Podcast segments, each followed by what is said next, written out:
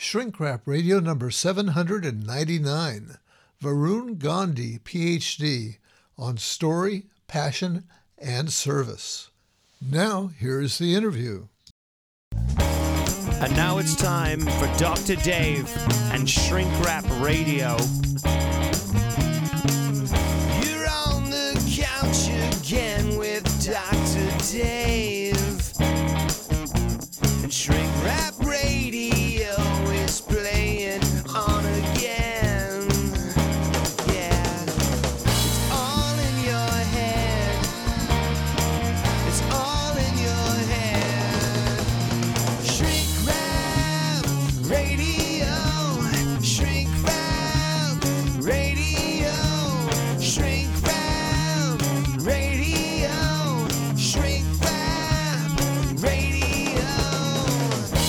Shrink Rap Radio. All the psychology you need to know and just enough to make it dangerous. It's all in your head. And now here's your host, Dr. Dave.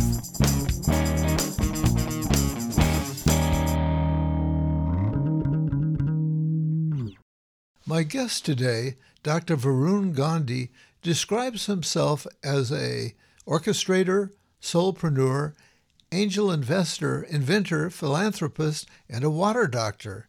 He enjoys orchestrating businesses, events, and ideas about the self and self image. He also has a podcast directed to allowing fellow Americans of South Asian heritage to tell their stories and support one another. Now, here's the interview. Dr. Varun Gandhi, welcome to Shrink Rap Radio. Thank you, David. So, thank you so much for having me. I appreciate it. Well, I'm really happy to have you here. You know, you kind of reached out to me and I kind of, well, who is this guy? You you sort of reached out and you said, well, I've been looking for a podcast that might be open to to me, to you know, to you. And I thought, well, let's check him out.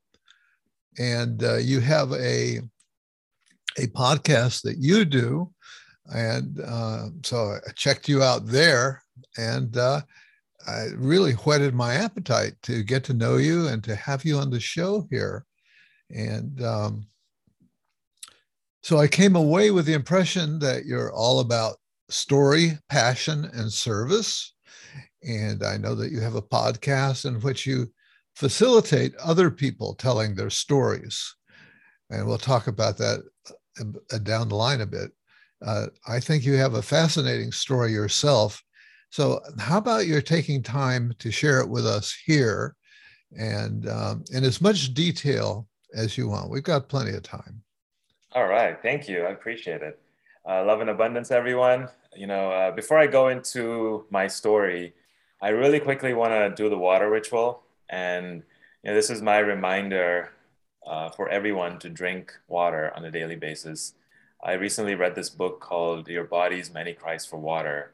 And it essentially says that there are about 50% of diseases out there, commonly occurring diseases, would go away if we just drink enough water, Hmm. uh, you know, like migraines and colds and things like that. Just drinking enough water, being hydrated on a regular basis, and maintaining that, right? I think the maintenance is important as well.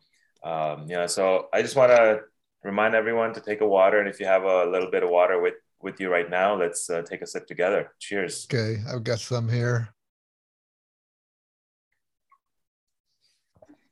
Okay, well, Nothing. Yeah. good. Okay. And uh, so my story now. yeah, Um, definitely. Yeah, and uh, so I have a one of the things in my title is a water doctor, and this started in in a very different format. Right now, I'm reminding people to drink water, and that's kind of like a therapy for me. Um, but it started off in a very different fashion. I was in that common path in life. You know, I'm gonna go graduate from high school, go to college, get a master's, uh, get a bachelor's degree, get Well, I'm going to take you further back than that. I want you to to Yeah. tell me uh, about your early life, your family background, uh, where you were born, uh, your growing up years. We're going to start way back, the whole Oh, wow, story. okay. okay, yeah, yeah, let's do that. Uh, yeah, so I grew up in Dubai, uh, lived there till I was 15. And moved to America in 2001. That's a few months before 9 11, uh, July 2001. So, the first 15 years, I grew up in a very, even though it's in Dubai, and you hear think about Dubai now, and you see all these sky rises and you yeah, know, like really modern, modern Dubai, which has actually been developed in the last 15 years uh, since I left. Uh, but what I remember Dubai as this, you know, little city in the middle of a desert that had a lot, it already had a lot going on, uh, but it was still very quiet in the sense of, you know, all of this hoo-ha about of the development, all of that wasn't there. So it's very simple living. Uh, and there, you know, there was a huge Indian population. I'm uh, from India, and uh, my parents were born and brought up there. Um, so because of uh, you know this huge Indian population, there were a lot of schools, pr- private schools that come from India. So all of the education and everything was kind of Indian based. And we Really? learned Indian history, geography. We did some local work as well, you know, studying about the history of the country that we were in, United Arab Emirates. Uh, you know, learning more about it, learning the language as well. We had a second language of Arabic, but before that we had English, and then Hindi was uh, the, the second language that we had to learn, and the third language was Arabic. And so we we had a kind of a holistic curriculum. yeah oh So- those languages develop your brain you know They do. learning learning those languages at an I- early age yeah I see the value of them now, right? Right. I now I'm kind of reaping, reaping the benefit of mul- knowing multiple different languages. yeah Uh, but back then, I'm like, why are we doing this? You know, I find it pointless uh, because, in essence, the way everything was taught there was to memorize it, like just memorize all of this. Uh, even Arabic, for example, I mean, it's not our first language, but we were taught how to read and then memorize everything so that when you get the test, you could just basically just write it down and yeah you know, you'll get. Well, was was uh, was Dubai reaching out to Indians with work opportunities? Was you know I know they're oil rich and uh, so they needed workers. Was that was what was going on for your family and your community there? Uh, for my family specifically, it was actually uh, a different trajectory. My parents were there uh, since the early 80s, and they lived there because my dad is a civil engineer. So there was a lot of construction going on. They've Oh, yeah. always been heavy in construction. Uh, and so he had found an ideal job there. Uh, and initially, he started out doing with some business. He was an entrepreneur in uh, Dubai, but it was very difficult. The laws were against him. And uh, over a year, about a couple of years or so, he lost a lot of money, lost everything. Oh, Uh, this was before I was born, even. Uh, and now, when I was born, the day I was born, my mom was delivering me at 5 p.m. In the morning, in the a.m., my dad was had given an interview like 10 o'clock in the morning, uh, and they said, "When can you start?" Like basically, the day I was born, he had got this job that kept us stable for 15 years, all the way through until we moved to America uh huh. before that, he was barely paying rent. Uh, there were periods of when my brother was a few months old or uh, maybe even a year old. Uh, my dad, my mom would hide with my brother, turn off all the lights when the landlord came for the money because they Oh, wouldn't have money to pay the rent. You know, so they Yeah. were like they had seen those times. And when I was born, things suddenly sh- shift, shifted for them. Everything started, you know, becoming stabilized. But my dad grew up with a scarcity mentality because of that rough period in his life, right? So now he still, still carries that scarcity mentality. And that came in me as well for the first 25 years, 27, 30 years of my life. I lived in that scarcity mentality. It's only until I started slowing down, meditating, which which we'll, I'll talk about it later as well. Uh, but it was only until I started slowing down is when I realized, like, hey, I can, I I'm running from scarcity, and I, you know, it's it's my it's up to me to move towards abundance, to switch my mindset. That's all inside of me, and this is part of my journey of understanding how Okay. we are always telling stories. Okay, you're getting a little ahead in the in the story I'm, again. I'm jumping way ahead. Yeah, yeah, yeah. yeah. Uh, uh, did your family ha- did your parents have any particular religious orientation? Yeah, we are uh, Jain, uh, which is uh, a small religion out of India, uh, practiced by about 5 million people worldwide.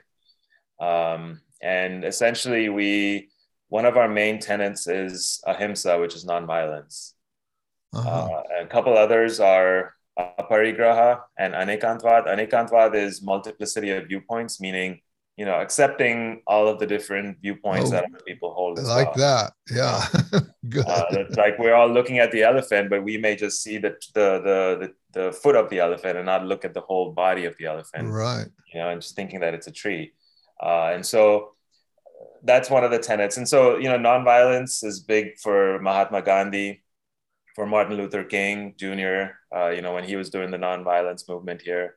So is Gandhi a name that you were born with, or was that adopted as, to That's, match that's your my own? uh, the name that I was born with. Yeah. oh, it was. Okay. Yeah. So that's my uh, my ancestors' last name has always been Gandhi for as long as I can. Yeah, so that's that's a nice line to be in right there. Uh, you know, Yeah. somewhere you're related to the well-known Yeah. other Gandhi. Yeah, and what was the added? added uh, the other, I've seemed to associate with Jainism also a real reverence for life and for animal life. Yes, it's that that's part of the nonviolence, ahimsa. It's you Yeah. know, every life, no matter how small, no matter how big, is the same, is equal, and we treat it as equal. So you know, Mhm. one one way of that I practice ahimsa on a, in a daily basis is if I see a bug in the house, I'll gently take it outside and you know let it go outside into my backyard or Yeah. or whatever. Yeah, Um, my wife does that, and and uh, at least one of my sons does that. Uh, I can't confess to always being quite that uh, spiritually oriented to bugs in my house. it does take a level of uh, you know so my wife is, is scared of bugs so she's always like she wants to practice nonviolence so she'll run away from it and be like hey this is on you you go take care of it Uh, Yeah, whatever right. it takes to take it out of the house Uh, yeah. I try to do that too with my wife. okay. Um, so in that sense i've developed a tolerance or developed that you know Yeah. sense of i'm not really afraid of the bug you know Yeah. at times i'll find a cockroach around, around my office and i'll like you know scoop it out outside in a, in a pan um, yeah. and, you know, just do what I can. But essentially, that's a tenet that we can all live with. You know, nonviolence in every form. Part of that is the veganism movement originates from that nonviolence principle Uh huh. of not uh, harming animals, not Right. uh, supporting cruelty to animals uh, in various forms. Yes. Yes. So, um, was there prejudice towards Indians in Dubai? Yes, and you would hear about it, and occasionally I would face it. Uh, but there was, I would say, you know, to give you a percentage wise, probably about 75, 70 to 75% of the population of, of United Arab Emirates was foreign, meaning they came from the Indian subcontinent, India, Sri Lanka, Afghanistan, Pakistan, all those different countries, Bangladesh, everywhere, Nepal. Because of the workers, a lot of them come from this population. Uh, I was fortunate enough to, uh, you know, my parents, my dad was skilled. Uh, he had gone to college, so he had the skills of you know construction and understanding how to construct uh, structures and buildings Yeah. and things like that. So he had a job where he was in an office and working on, uh, you know, estimating bids and things like that on, on construction projects. So I was fortunate enough to have a stable uh, life growing up uh, because of my dad's well-paying job. Yeah. So you went to high school there? I went to high school there and I moved here in 11th grade. So I did two years of high school there and then moved here. So it was a rough time to come here, started, uh, you know, 11th grade in high school in an American. Oh, American, yeah. uh, Yeah. being maybe having 10 kids the same color as me in my, in my class. And what, what, uh, where was that that you? This was located? in northwest of Atlanta, of downtown Atlanta, in a city called Kennesaw, and um, I'd gone to uh, this high school called North, North Cobb High School, uh, which I mean it was a great high school, no complaints about it. It was just that I was going through a lot that time. Yeah. you know, coming to a place where you don't know anyone. Right. I did have family here, my cousins. So my my mom's sister uh, was the reason that we were able to come here and uh, her family because they sponsored us way back in the 80s. And then in the 2000s, about 12 to 13 years later, we got our call for the interview to get our green card. So it took the whole process of 13 Oh. years to come here. My goodness. Yeah, yeah. It takes a long time. take a look. Yeah. And now it's even longer. Now it's like 40, 50 years. So, oh my goodness. Yes. So um, at that point in high school, uh, did you have any kind of career goal or was your family kind of pushing you in one direction or another? They weren't really pushing me in a direct. Well, they were pushing me to towards the engineering, towards that uh, you know the sciences or computers, uh, yeah. but essentially towards the sciences, engineering. And uh, it's always been in my family as well. My my dad is an engineer. His dad is an engineer. Fourth generation ago as an engineer, and all of the same kind of engineering, civil engineering. Uh, so when I went into school, I was into college even. Uh, high school, I was lost. I didn't know what I wanted to do. Um, and so when I applied to college, I applied as an undecided engineer. Uh, back then in Georgia Tech, we we had that as a major, but you could apply apply into that, and yeah. then a year later, two years later, you could select your major. Yeah, and Georgia Tech is well known for uh, as an engineering school. Yeah, yeah, that was the closest school to us, 25 miles away, and it was the one of the best schools in the country for engineering, at least in the top 10 yeah. Or, you know top 15 in different uh, categories so. I'm a rambling yeah, was, wreck from georgia tech. There you go there you go. My, my, degree is right up there georgia tech. All right so is that where you got your phd i, I yeah so i was uh, fortunate enough to be approved to go through from my bachelor's all the way to my phd so i was at georgia tech for nine and a half years wow and so uh so your phd is in uh in engineering, which is unusual for my show. Usually the PhDs are from psychology or, you know, something related to that. But you're very welcome. I, uh, orig- I was originally accepted into electrical engineering at the University of Pennsylvania, wow. but I switched out early because I did not have a, the strong enough uh, math background. So, uh, uh, yeah, electrical. I did take a couple of electrical classes when I was going through Georgia Tech as an undergrad, and I did not enjoy it. Um, I'm glad I wasn't in it. Yeah, yeah. I, I was uh, a real fan of electronics as a kid because I became a ham radio operator. I don't know if you're familiar with that term. Um, it was uh, at the time that I grew up, shortwave radio was a great hobby and you could listen to and talk to if you got licensed you could talk to people all over the world morse code and so on. So i was really into that 14 15 16 years of age. That's amazing. Oh yeah. man you rarely get to hear that now. Those stories are a lot. The, the world has changed so much like it was a big deal you know as a small kid my ambition i knew that that the soldiers had walkie talkies.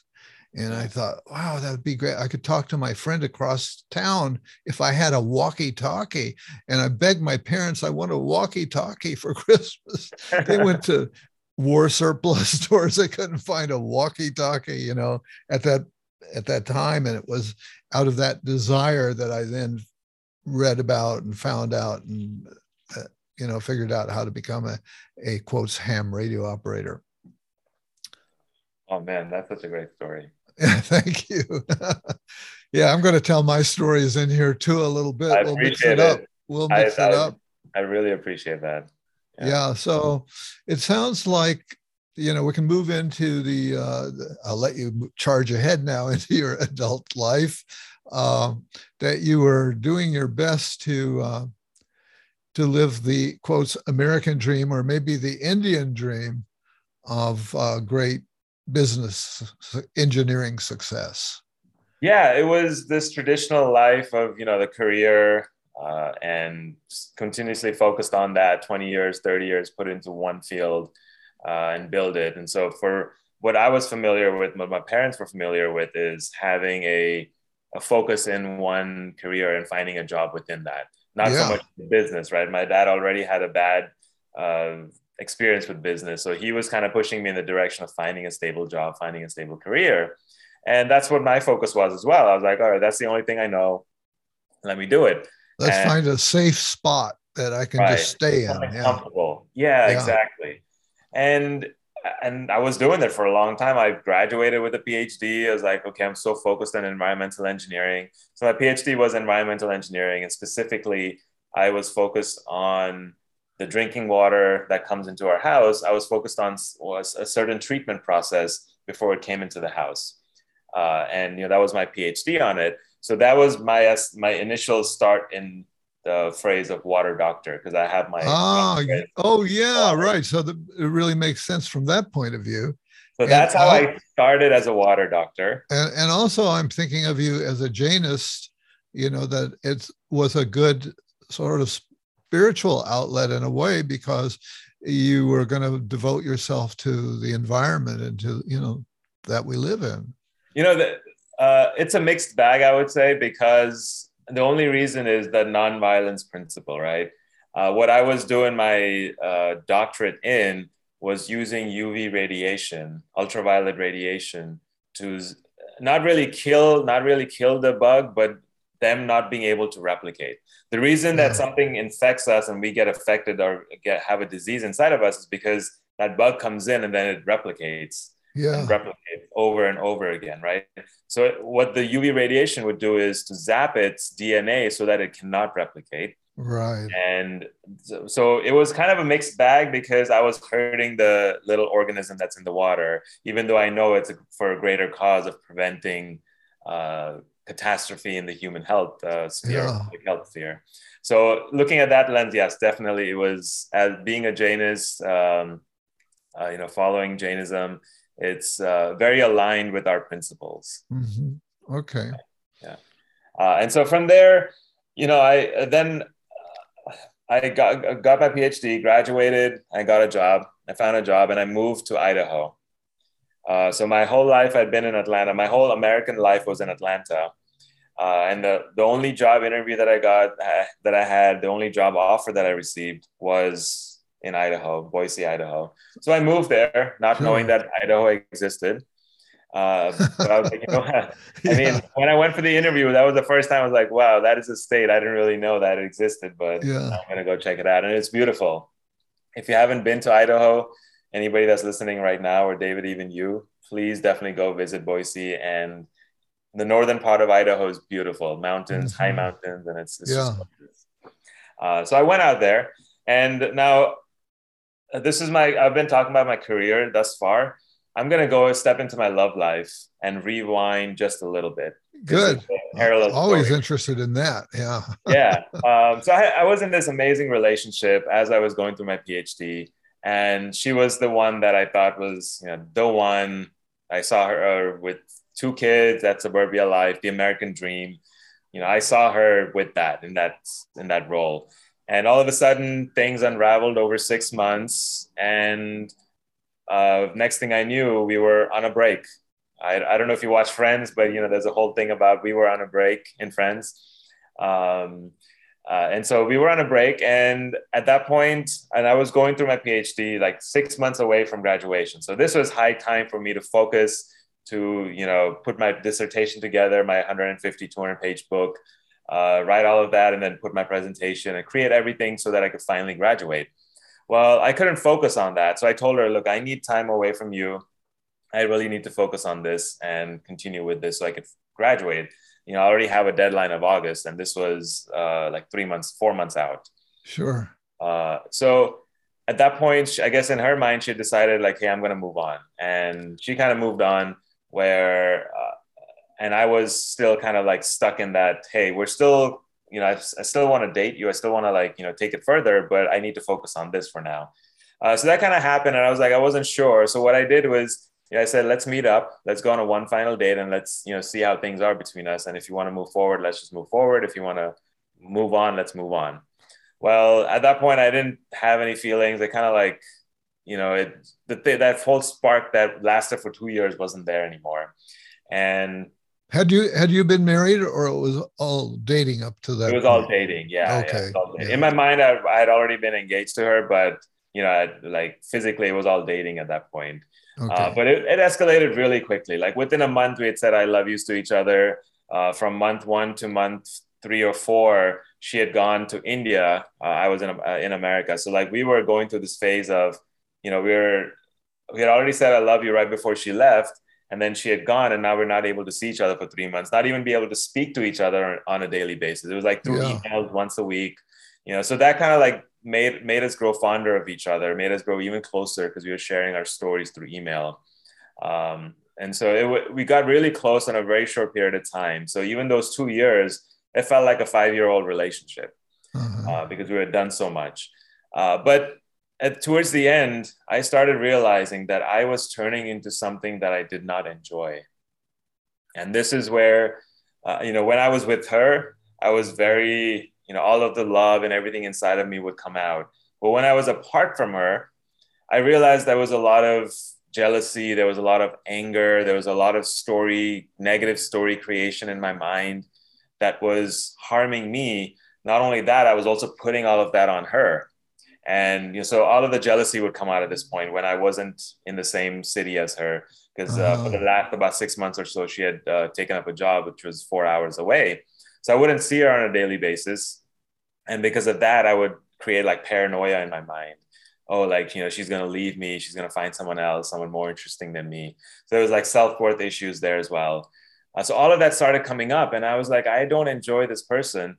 And then I would get really annoyed with her. I get really angry with her for no reason, you know, for, uh, for like really tiny things like, oh, I want to go hang out with my coworkers who happen to be all male because she was working in a, um, in a factory, uh, you know, in a paper mill uh, and so naturally, the you know environment of majority of a, a, male population.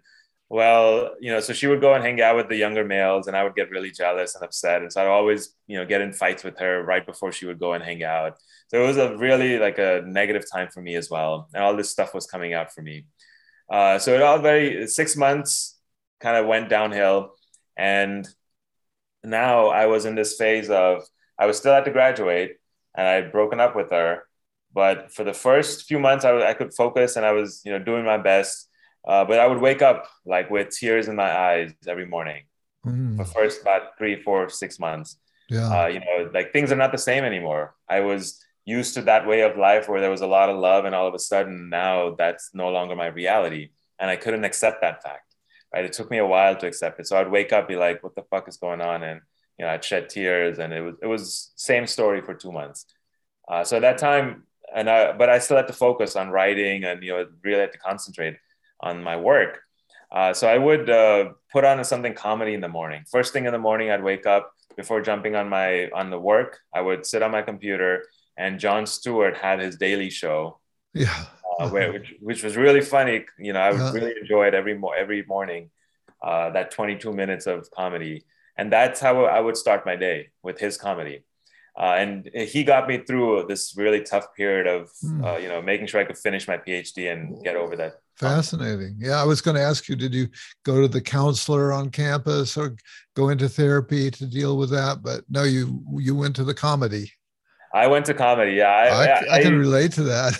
yeah, yeah, and uh, comedy has uh, it's been there. Even now, when I when I need something to pick me up, I'll just go to a comedy, Dave Chappelle, or something funny online, and it always picks me up. Yeah. Um, yeah, and you know, so I was going through that, but then I moved to Idaho. So now Idaho, uh, you know, this was October. Uh, I graduated in August, and then October I moved to Idaho.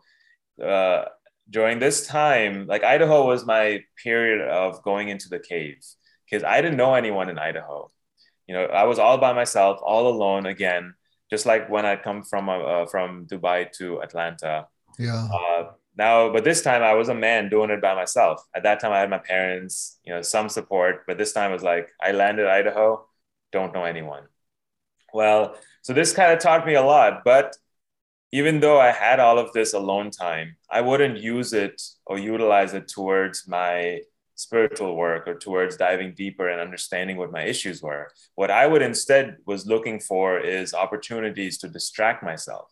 So I would go, you know, to the bar, I'd get drunk every weekend, hang out with friends, find more people to hang out with, anything to distract myself from that work. Right. Yeah. So the first year I just went in that. And there was a lot of alcohol involved because there was a lot of pain and suffering in my life um, and you know i used alcohol to distract myself from that constant pain and the suffering that voice in sure. my head uh, so the first year went and just killing myself with in alcohol and food and all this uh, nasty stuff. I, have been, I've been vegetarian all my life, but you know, French fries is vegetarian as well. Uh, you know, and so there are a lot of unhealthy options that that I was exposed to, and uh, constantly just eating out, killing myself. And finally, I realized about a year and a half into it, like, hey, something is off. Like, I don't, you know, I feel, I feel this way, and I don't, I no longer want to feel this way. Uh, you know, I need to do something about it. And that's when I started uh, reading. I, I, read this book uh, by Deepak Chopra called The Book of Secrets, and it's a very advanced. At that time, it was very advanced for me. You know, ninety-five percent of it I didn't understand. I didn't pick up. It just went mm-hmm. over my head. But there was a little bit that I did pick up, and that was meditation. That's that thus began my journey into meditating. And so I'll tell you, up until this point, I was on that rat race, that wheel, just running, running, running constantly. I had never given myself to slow down, to, you know, and without slowing down, I wasn't able to introspect. I hadn't you know gone back and understood what i've done in the past you know i'd, I'd yeah. never done that uh, this was i was 25 26 27 years of my life i'd never done a self introspection exercise so finally when i picked up meditation i was giving myself that space giving myself that time you know that that that uh, even if it was that hour whatever that time it was but i was now had the space to do some sort of journaling to even just sit with myself and you know pay attention to what my past experiences were especially that relationship towards the end of it how i was feeling. So i went through a phase when i was in idaho. Uh, i may have done a lot of this unconsciously but it was kind of happening in the background where i was processing everything that happened during that relationship yes why was i getting jealous why was i angry in these situations you know i had to know this because i didn't want to carry that forward in my next relationship yeah, yeah. During my time in Idaho, again, I was distracting myself with another relationship. That was like an on and off relationship, but kind of steady with one person. Uh, but we would have our fights, go going ups and downs. So it was very turbulent, and I would see my old self in that relationship as well. And so I was const- I was doing the work while I was going through that relationship in Idaho. What I realized is one of the things that I'd grown up with is Bollywood movies and Bollywood, yeah. Bollywood, yeah. right? In America, Hollywood, people grow up with movies, yeah. you know, growing up watching these movies. I realized that the movies that I was exposed to had this jealous protagonist that had to protect this female from the bad guys. Uh-huh. And the bad guys could be anywhere and everywhere. And, you know, any male talking to her would be a bad guy. So I had this kind of perception in, in my mind of this person that I, I had to be in a relationship with a girl. Yeah. And I was living that macho man, you know, uh, making sure that I was in control of the relationship, like putting a firm hand, uh, yeah. things like that. And it was very, very controlling. And I was realizing that even though, even I was spending time with her, I was enjoying that time, but I would be in this phase of controlling things if I, you know, whenever I could. Right. Um, so was a lot of negativity that I was able to uncover and understand about myself while I was going through this phase yeah, it's remarkable that uh, that there was this uh, unfolding inside you, this sort of flowering of insight. Um, and it was in a, in in a sense, it was also like I wasn't consciously doing that, but it was happening sort of in the background while I yeah. was. Uh, I was also smoking weed at this time, so that helped me uh, expand my mind in different ways as well. Um, and I was doing it occasionally at that point. So whenever I would do it, first it was started out out of pain, drowning out all of that pain. So while I was drinking, I would also smoke. Uh, and then eventually, when I kind of gave up on drinking as much, I would utilize marijuana for expanding my mind, for you know, gathering new insights about myself. So while I was in one of these sessions, is when these insights would come out be like uh-huh. oh why uh-huh. was i behaving these ways yeah. and then while while these questions would come out i realized questions has played an important role in my life because when i ask the right kind of questions then i start having those answers you know from within um, so another thing that happened while i was in idaho i about a year and a half into my job i started having these pains in my solar plexus now, this is a, you know, the, the, in my stomach region. And it started out as a, as a subtle pain kind of in the back end. It was, but it was there every morning I'd wake up. eventually, in about two months, it grew to this pain that I couldn't ignore. It was there every morning. And finally, I, again, one of the unconscious things that I did was sit down and ask questions to this pain. Like, you know, what is that message? Like, what are you trying to tell me? Uh, and one of the things that I got was, why are you waking up, going to this job, nine to five, eight to five, that you don't really care about, that you're not making much of a difference, you know, like in the grand scheme of things, I felt like what I was doing was like minuscule, like 0.2% of a difference that that career, that job was making. So I felt like there was something greater out there for me. Uh, and why am I stuck in this cubicle where you're not really making any difference in someone's life? Uh, so that kind of started coming to me. And at that point, three months into it, I realized, you know what? This career is not it. I need to move on. I need to find something that's really calling, that's really appealing to me. Um, and so that became entrepreneurship, right? That's really a vast kind of topic, a really vast area, entrepreneurship. So I literally just quit my job and moved back to Atlanta. Uh, this was Thanksgiving time. Uh, left my job. Yeah, I remember, you know, that the moment when I gave in my notice. And usually you give in like a two week notice. Hey, I'm going to leave in two weeks, right? I said, you know what? I, I, I wanted to give in a five week notice. And so I gave in a five week notice. So end of October, I'm like, you know what? I'm done. Thanksgiving, I'm leaving.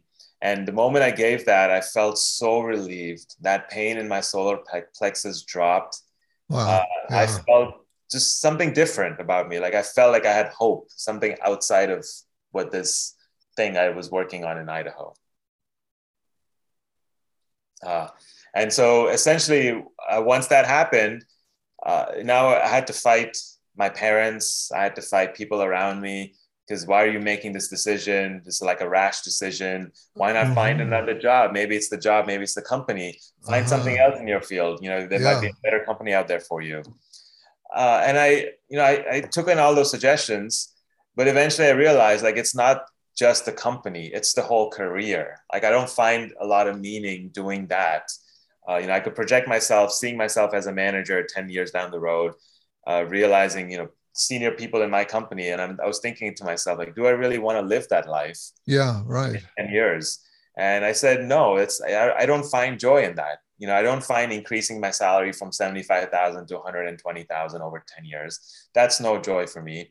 You know, I'd rather go and make change in people's lives and actually, you know, affect someone as opposed to working for some corporation. Uh-huh. Uh, and so all of this was going on inside of me. And then when I was expressing myself to my parents, obviously I got some sort of uh, uh, opposition because you know my dad had gone through that whole period where he was uh, an entrepreneur himself, lost a lot of money, and then got the stable job. So all of that came up for him, and he was pushing me away from becoming an entrepreneur. He said it's going to be a tough life. You know, you you rather just you know work, find something that you uh, that you're passionate about, maybe a different career a different job and you know go in that you know find it with a different company. But nothing was really sitting for me and i felt like i had to leave this and do something else. So i finally decided like i was this was it. I'm out of here. I moved back to atlanta and at this point i was exploring i was also diving deeper into meditation. Uh, you know towards the end of my time in idaho is when i picked up that book of secrets. So i just gotten exposed to meditation and when i moved back to atlanta i was like this is a perfect time. You know i'm coming into a new space it's a perfect time to start a new ritual. And so this time I started uh, creating something from around meditation. So I would, I'm a self self learner, self starter. So I Googled what meditation is and read a lot about it. Yeah. And there's a lot of good stuff out there. There's a lot of crappy stuff out there too. And I was, you know, reading both, getting confused by both. But I felt like finally through experience, through me actually meditating, I was able to understand what the essence of meditation is. Um, and I think one of the key things is is when you first begin meditating, because at this point I was still in that mindset of running the rat race, constantly doing, doing, doing, doing, doing, doing, never having the time to to sit with myself and introspect. And so meditation was finally, you know, I was finally learning to give myself that space. Yeah. Uh, so initially, when I would meditate, it was like I was on the top of the ocean where the waves are really, really, really turbulent constantly turbulent, a lot of thoughts, like ongoing, ongoing, ongoing. And so I would sit down to meditate. Uh, and the way I'd done it is I was renting out this room in, in a friend's apartment, and all my belongings were in that room. So I would focus myself in the corner of the room. So all of my belongings are behind me. All my distractions are out of out of sight. So I would focus on in the wall and in the corner, and I'd have my phone. Uh, so I put my phone away and I you know try to meditate. Yeah. But then one of the things that would come up in mind is, has it been five minutes yet? Because I would set myself to do a five minute thing, like just Right. start out small. I don't want to go 30 minutes. Just start out small. Uh, and so I would I would have this question like, has it been five minutes yet? And then I would look at my phone and it's only been 30 seconds. So I figured, you know what? Let me create a timer on my phone. So I put a five minute timer on my phone and then I set my phone far away enough so that it I don't get distracted by it during those five minutes. But when it rings, I'm gonna go and pick it up. So that kind of got my phone away as a distraction as well. Now I've finally given my, myself that space to just be with myself and this corner of the room. Uh, so this began my meditation journey. But I felt like having that ritual of setting a five minute, you know, whatever that little baby step is, even if that's one Mm. minute, do that baby step. You don't want to start out with a 15 minute timer, a 30 minute timer, because that's way too far. You're going to give up much sooner than having those Yeah. little baby steps. Yeah. Yeah. You know, That makes And a lot that- of sense. it's been that's been my life is taking those little baby steps in the direction that I want to walk in. Yeah. Uh, and so I started out with this meditation, started meditating five minutes. About a few months into it, I was able to consistently meditate for those five minutes. About six months into it, I was able to do about 10 minutes. Slowly, slowly, I was able to pick up and you know do a little bit longer and longer. Um, and then it has evolved even even further. It started off with meditating a certain way, but now I realized, well, I could go on a walk, and that's a meditation as well, as long as I'm there looking at the beauty around me, the trees around me, people around me, not really being in my thought, not really thinking so much, but just enjoying my experience at that moment. And that's a meditation as well. Uh, so I started meditating different ways. Then I would, uh, now recently I've gotten into breath work. So like breathing uh, deeply and, you know, pushing the energy, the prana into different parts of the body, uh, using mudras, hand, different hand positions, and you know breathing into the body and activating different chakras so i've kind of like evolved my meditation over about six years seven years of meditation. Yeah. Now I'm going to jump you ahead after slowing you down, slowing you down, slowing you down. Uh, now I'm going to jump you ahead because I'm uh, aware that we the the clock is running here, yeah, yeah. and um, and I want to get so I think you enjoyed some success as an entrepreneur. I have that impression. Is that right? yep i did You did, and so so let's move into this more current stage of your life. Yeah. Um, and I don't know, did you end up getting married or not? i did i did end up getting married uh, about six years ago and in about a month or about six weeks or so we're expecting our first child Good for you. All right. All right. So that's a, a happy ending to that part of it.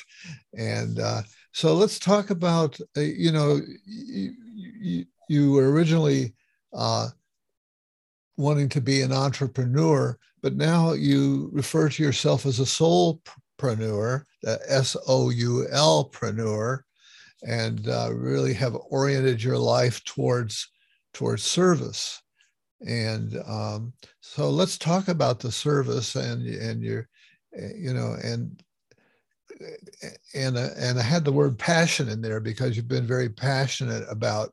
I think everything that you did, uh, particularly in your turnaround, you know, that you really felt drawn to something uh, different, very different from where you had been going.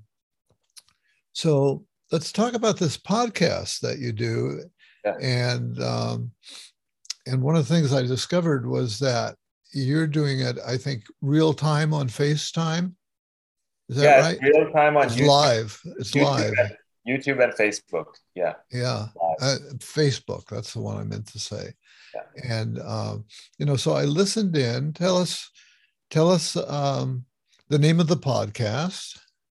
Name- the name of the podcast is what's your story What's your story, and who's your target audience? the target audience is you know i've been interviewing essentially south asians thus far so indians uh, bangladeshis pakistan Right. And so I listen in India part. And and so I listened to that, and um,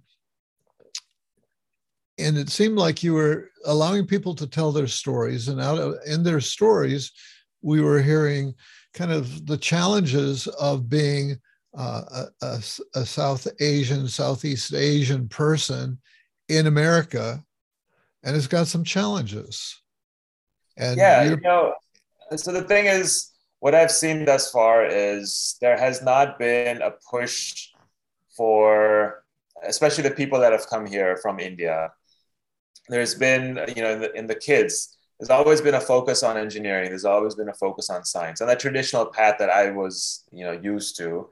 Yeah, uh, and my idea is, hey, why not give, you know, amplify voices of people that are doing something different in their lives. You know, maybe they have a they're a doctor, but on the side they are, you know, they sing or they're, you know, they're they're a great singer or artist or you know a musician or whatever that may be. They have a passion or they're created a nonprofit that's helping the world in some form or fashion. You know, so I wanted to sh- amplify these voices. So we have had several entrepreneurs, several uh, people that are uh, doing different things in their life. We've had politicians on the show, South Asian politicians in the Bay Area. Uh, we have had uh, musicians on the show, comedians on the show. Uh, you know, an actor in uh, in Bollywood, he was on the show as well. Uh, getting to understand what their journey has been, getting to understand if someone wants to follow you know wants to become a politician wants to be inspired is is inspired by politics and wants to you know take a step in that direction what's the way to go about doing that what advice would you give them uh, that's one aspect that i'm covering. Not only that but you know what are the pitfalls? What what are the different challenges that you've faced? And then they have a message that they want to share as well. You know the different politicians they have their platform. So i ask them questions about that about maybe a, a election coming up. So it's kind of a, a holistic way of talking about the issues, amplifying people's voices so that the messages can get out to the people like, you know, we are here to support you. Uh, at some point, I'd also done a different version of this, a twist on it. And I had organized panel discussions where we took different topics. Uh, so, so an ex- example of a couple topics are like women's abuse, you know, the abuse that are on women in, in our community. So we had several different panelists that are uh, covering multiple perspectives. So we had someone who was a, a, a victim who was abused by her ex-husband. There was someone who was uh, working for a mental health organization, you know, on a nonprofit side, so c- kind of giving their stories. And there was an attorney from a mental health organization. Uh, oh, sorry, there was an attorney for like women's rights, uh, and uh, yeah, and the, the, so that we had like you know multiple different perspectives. Then we covered mental health, colorism, so all these different kind of issues that are prevalent in our community. But it's not only for our community; that applies to every community. I really wanted to bring out these conversations within our community because I didn't see people talking about this. yeah, Now you see more and more. This was in 2020, so now you see more and more people talking about this in our community. But at that time, you know, I wanted to have these hard conversations and do them live. My one thing has always been I wanted to do it live because I want to have that experience of unedited, live, you know, being in front of a camera and talking to someone, being able to ask them questions impromptu without having a script. So initially, when I would do these interviews, even one-on-one, the panel discussions, I would have a script. I would have the questions pre-prepared, very kind of formal, and you know, like I wasn't a good host uh, or interviewer because, like, what I've seen other people do is, you know, when I give an answer, like for example, when I'm being interviewed on someone's podcast, like you, David, you'll take something, you'll take a thread from what I just spoke about, and you know, pull it and connect it to your next question. Uh, you know, but what I would do is I would say, "Oh, wow, that's a great answer," and let's move on to the next question. yeah, You know, yeah. I, I wouldn't really have that great transition. So I, I realized all these things while I was going through these live interviews, you know? sure. Um, and so this was like live in action. I wanted to have that experience because at some point I want to take this into a live audience in, you know, with people in person. Uh, and you know, I want to do this in LA and all around the all around the country. Actually, interview people in a similar format. Uh huh. Well, that's very courageous. I think it's also reminds me of the comedian thing. You know, like to be a stand-up comedian. I think is one of the uh, most courageous things to do. You know, there's. uh, you know, I fantasize about it, but too. it takes a lot of courage to do that. I fantasize a lot about uh, stand-up comedy as well, and so I do try to incorporate that in, you know, whenever I get a chance. Yeah, uh, and it, it's all been a, a, work in progress, right? It's all like every conversation that I have, I try to be more aware of me in the conversation because I realized uh, one of my biggest challenges has been my vocal, my voice, expressing myself, and uh, what I've realized is the, especially in the last about eight months, that I need to have certain reminders around me. Like you can see the one behind me that says, yes, you can. You see the other one on this side. This is a, uh, it's called the Sri Yantra. And essentially it represents uh, different aspects, different qualities that should be in a human being. Uh, okay. Uh, there, there's a dot in the center and that dot represents us like the individual. And then all of these different uh, designs represent different qualities and characteristics that uh-huh. in a good person. Yeah. Uh, so ha- i've had these reminders behind me. There are a couple in front of me in my office. And those are reminders for me to express myself. Those are my uh, reminders for me to be myself you know especially in front of a camera. What i've realized even when i've like throughout my phd i've had to give presentations. But every presentation i would give I would, while I'm preparing the slides, I would also create a script and I would memorize that script. And so when I'm delivering the presentation, it's literally me delivering that memorized script. Yes. Because I wouldn't be conscious enough in the moment to be able to come up with something that's that makes sense. So I would have to pre-create all of this and memorize it and then blurt it out. So I've had this fear around expressing myself, especially when the lights are on, especially when there are people around me. Uh, when I would sure. go to national conferences in front of 100 people, I would follow the same format. I would yeah. have this fear. Yeah. Uh, and so the work in the last eight months has been me expressing myself, putting myself out there, changing my story internally, and shifting the way I feel about these situations. Yeah, that sounds like a great a great plan, a great journey, uh, a courageous one. Uh, now you've also, and maybe this is a piece of what you're saying. You've you've put on some live events in the community, uh, food-oriented things. You, you've created feasts. Is that right? Yeah, yeah. What we have done. Uh, so this is a great project that that's also currently ongoing. Uh, what we do on a daily basis, on a weekly basis, every Sunday, uh, you know, uh, let me go to the history. Actually, it's always a fascinating story. Uh, so this was 2020, pandemic started. Uh, people are losing their jobs, uh, losing their only source of income. They didn't have enough money to put food on their table. So we, a group of us, got together. An organization approached us that, hey, we have some funds. We want to do something for the community. What can we do? So me, a couple other people, all of us, uh, like a handful of us, got together, and we realized that we can provide people with supplies. And so we were putting these grocery bags of rice and wheat and flour and different kinds of supplies together so people could take it to their house, cook it, and feed their family. And so we had these drives where people would come to our facility, we would drop it into their trunks and they would leave. And we started out with one drive on a Sunday, and then we realized there was a need, so we continued that for five months six months, we ended up distributing 8,400 bags. Uh, along with that, initially, uh, about the first five weeks, you know, we, we were th- asking ourselves, what else can we do?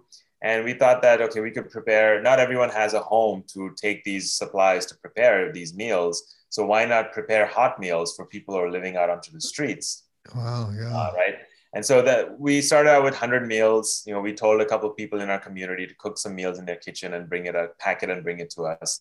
So we started out that way and then finally we were able to within like three four weeks it materialized really quickly. We were able to put together a commercial kitchen with a team of about 10 to 15 volunteers that would come in every sunday to prepare meals from 1000 1500 now we're doing between 1500 to 2000 meals every sunday the, the number range uh, varies, but uh, we have kept it in that range. And thus far, we have distributed about 185,000 meals. Wow, good for you. and we're going to continue that all the way through 2022. Uh, at least we've confirmed till the end of 2022, and now we're going to talk about 2023 coming up soon. Yeah, yeah. Well, I am so impressed by that, and and I'm so glad that we got to hear your story and kind of get that whole trajectory. And I even have some sense. I was going to say, well, what's next? What do you foresee in your future? But you've already spoken to that to some degree. Maybe there's more that you want to say. Yeah, I do have a couple other things in mind. Uh, Why uh, am I not surprised to hear that? uh, you know, so the, along the way, soulpreneurship, I've also created. Uh, so these are mental kind of products, you know, to program the mind mentally. We've also created certain cleanses for the physical body. Uh, you can see them all around me. So these bottles right here. Uh, there's some. There's a miracle tea right here, and the book right here. Uh, so all of this, these things we've created for a physical cleanse uh, to you know remove toxins from our system.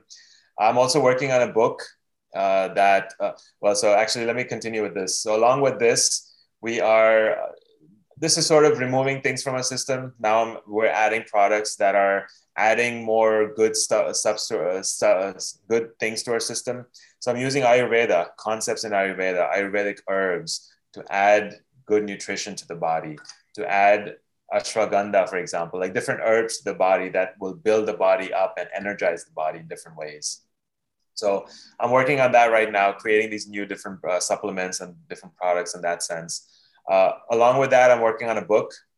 Uh, this the title of the book is called "What's Your Story," And this is the idea that at every moment of our lives, we are creating a story. Yes. Because when we try to make sense of something, when we try to make, make sense of three or four different situations, put it all together, we, we make the meaning out of it.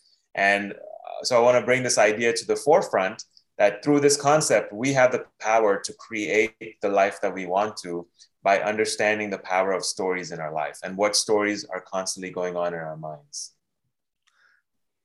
so that's a, a, a, big agenda that you've set for yourself and uh, but i can see that you are uh, carrying through and it's definitely going to happen.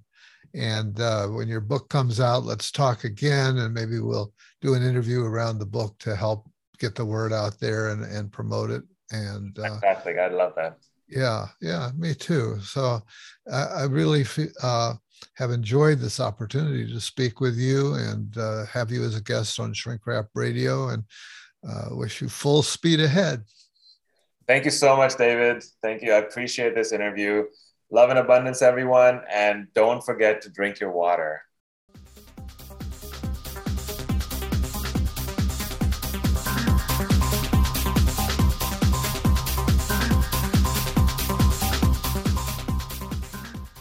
When Varun Gandhi, PhD, reached out for an interview on Shrink Rap Radio, I was a little hesitant. India is famous for producing gurus, some of whom have become teachers here, and some more reliable than others. If you go on the web, there are tons of individuals holding themselves out specifically as gurus and others under the banner of spiritual teacher or coach. There are lots of podcasts out there who regularly feature these sorts of folks. That's not my specialty here. I try to have an eclectic mix for you, but I'm often challenged to figure out just where my own boundaries are.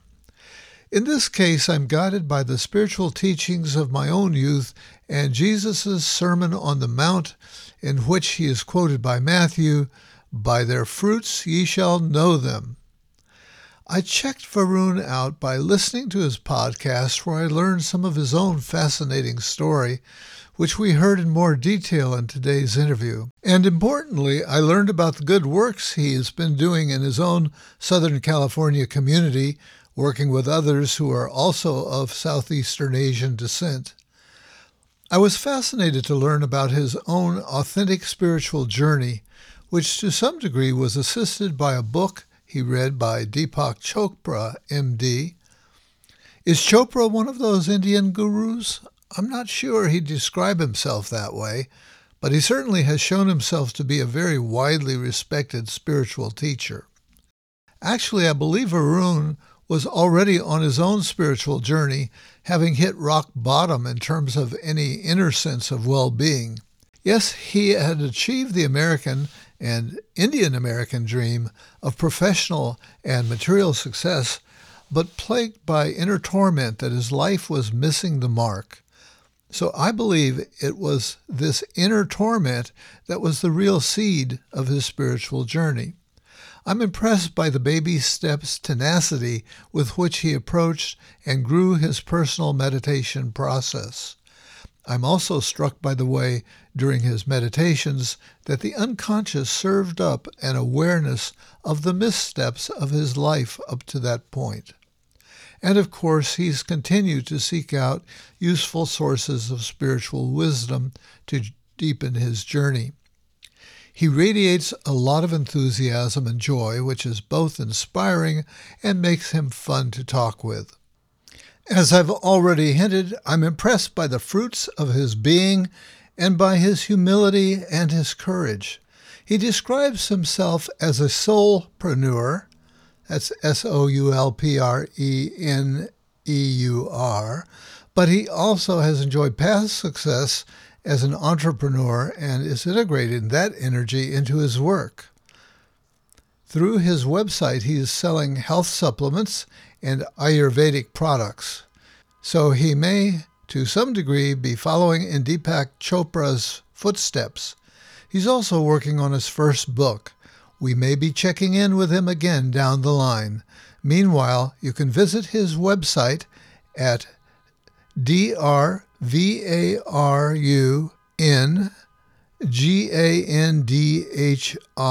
dr V A R U N G A N D H I dot com. Dr. Varun Gandhi. Hello, Shrink Wrap Radio friends. My name is Carol Williams, and I'm a huge admirer of Dr. Dave in this podcast. I stumbled upon Shrink Wrap Radio last summer. My introduction, episode number 561 Narcissism and Love, with Jungian analyst Kenneth Kimmel. Needless to say, I was hooked. I am a licensed ready marriage and family therapist associate, growing my specialty in narcissistic abuse and trauma recovery.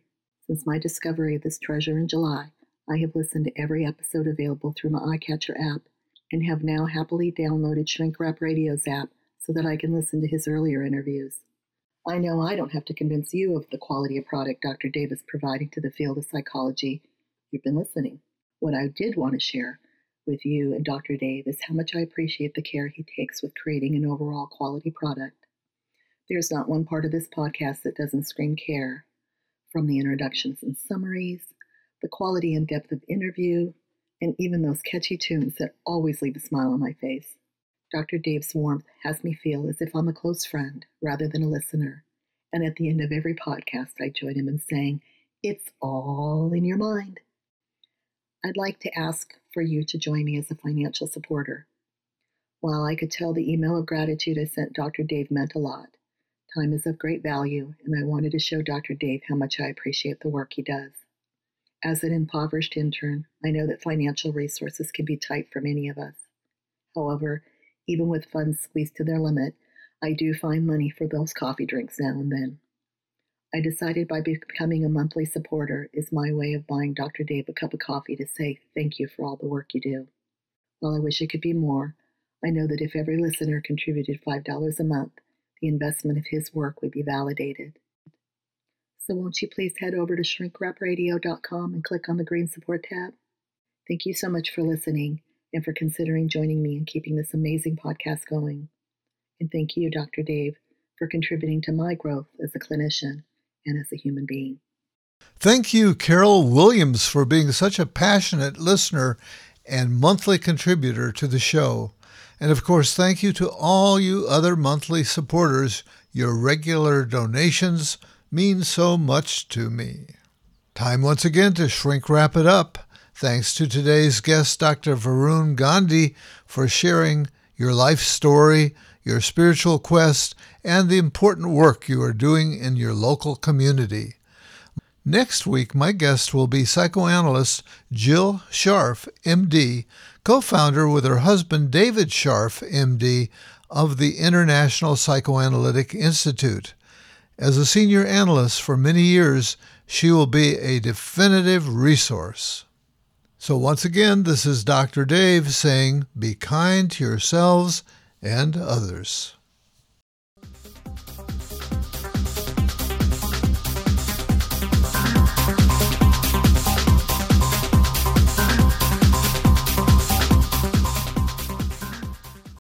You've been shrink wrapped by Dr. Dave. All the psychology you need to know, and just enough to make you dangerous.